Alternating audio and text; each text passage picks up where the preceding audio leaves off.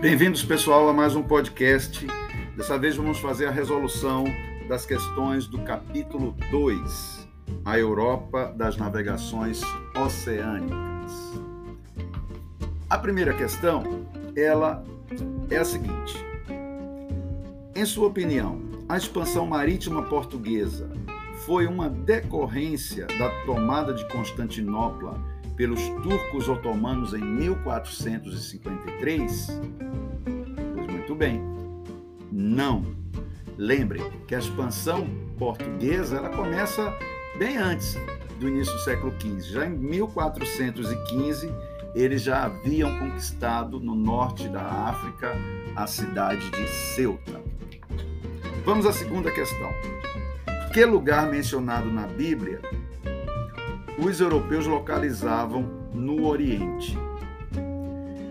Bem, os europeus, eles imaginavam que o paraíso terrestre onde Adão e Eva existiram estava justamente no Oriente. Então, segundo a Bíblia, o Oriente era no Oriente onde havia o paraíso. Então, isso de certa forma se viu no imaginário deles para chegar ao Oriente.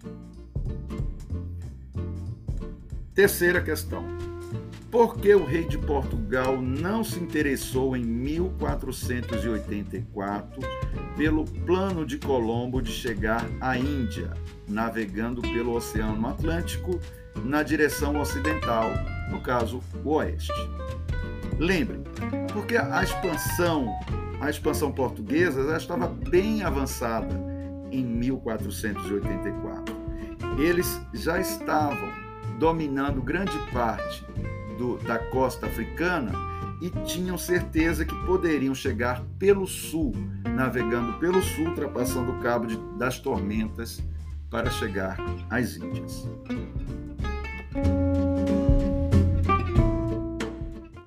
Vamos à quarta questão. Cite um exemplo de tecnologia de navegação utilizada na expansão marítima iniciada no século XV. Então, vocês podem citar bússola, astrolábio, caravela, quadrante. Vamos à próxima, então. Em qual região os portugueses concentraram a maior parte de suas viagens ultramarinas no século XV? Lembrem, na costa africana, os portugueses passarão grande parte do século XV prospectando, explorando a costa africana. Começa lá em 1415, na tomada de Ceuta, e eles, a partir dali, irão dominar várias regiões, estabelecer relações com os africanos, com os reinos africanos, então a resposta certa é essa, ao longo de toda a costa africana ocidental. Vamos continuar. Sexta questão. Qual era a vantagem política de Portugal em relação à Espanha quando foi iniciada a expansão marítima? Lembrem, a grande vantagem portuguesa era possuir um governo centralizado desde o final do século XIV quando em 1385 tivemos o surgimento, graças à Revolução de Avis, do Estado moderno português centralizado. Enquanto que a Espanha só iria se centralizar na segunda metade do século XV. Vamos à sétima questão. O que o poeta Luís de Camões, ou Luís Vaz de Camões, que viveu no século XVI tem a ver com a expansão marítima portuguesa. Lembrem, inclusive foi trabalhado sala de aula o poema. Ele é autor do poema Os Lusíadas, no qual os feitos marítimos portugueses foram celebrados, em que ele, inclusive, enaltece a figura do Vasco da Gama. Ok? Então a resposta seria essa. Oitava questão.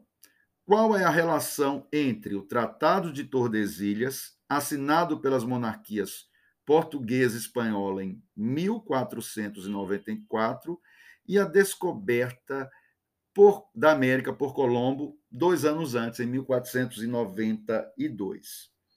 Então, lembre, a descoberta do Novo Mundo na primeira viagem de Colombo levaria os dois reis, o rei de Portugal e a Espanha, a solicitar ao Papa uma divisão das terras ultramarinas que foram descobertas e que ainda seriam descobertas, ok?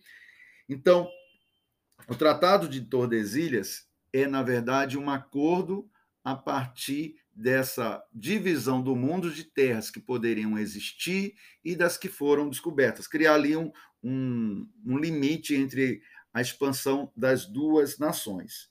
E lembrem também que antes dele foi assinado a bula Intercoetera, que era bem mais modesta em termos de légua, e que os portugueses depois, um ano depois, rechaçaram, não quiseram, e foi fundamental depois esse, esse acordo para que em 1494 a, o Tratado de Tordesilhas fosse assinado. Ok? Vamos à nona questão. Pergunta assim: por que a frase seguinte é falsa? Então, vou ler a frase. Quando descobriu as Antilhas, no Caribe, Colombo não teve dificuldade de comunicação com os nativos, pois dominava a língua indígena. Isso aí está completamente errado, porque ninguém da, dos navios que Colombo chegou lá na, nas Antilhas, nenhum tripulante conhecia o idioma falado pelos nativos, ok? Então não havia esse conhecimento prévio. E a décima questão: por que ultrapassar o Cabo das Tormentas, sul da África, foi importante na história da expansão marítima portuguesa. Esse fato ele vai ocorrer em 1488. Então, ele é importante porque, quando Portugal ultrapassa lá o Cabo das Tormentas, é praticamente para fazer a curva, né? fazer a curva para buscar o tal caminho para as Índias, para chegar justamente às Índias. E aquela região era uma região extremamente difícil. Havia ali é, uma dificuldade de navegação. Terminar, quando eles conseguem ultrapassar, esse, essa região passa a ser chamado de Cabo da Boa Esperança, porque a possibilidade de chegar às Índias, que era o objetivo inicial, passou a ser mais fácil. Pessoal, então é isso. Vamos a prosseguimento nas próximas nos próximos capítulos com essa prática do podcast, OK?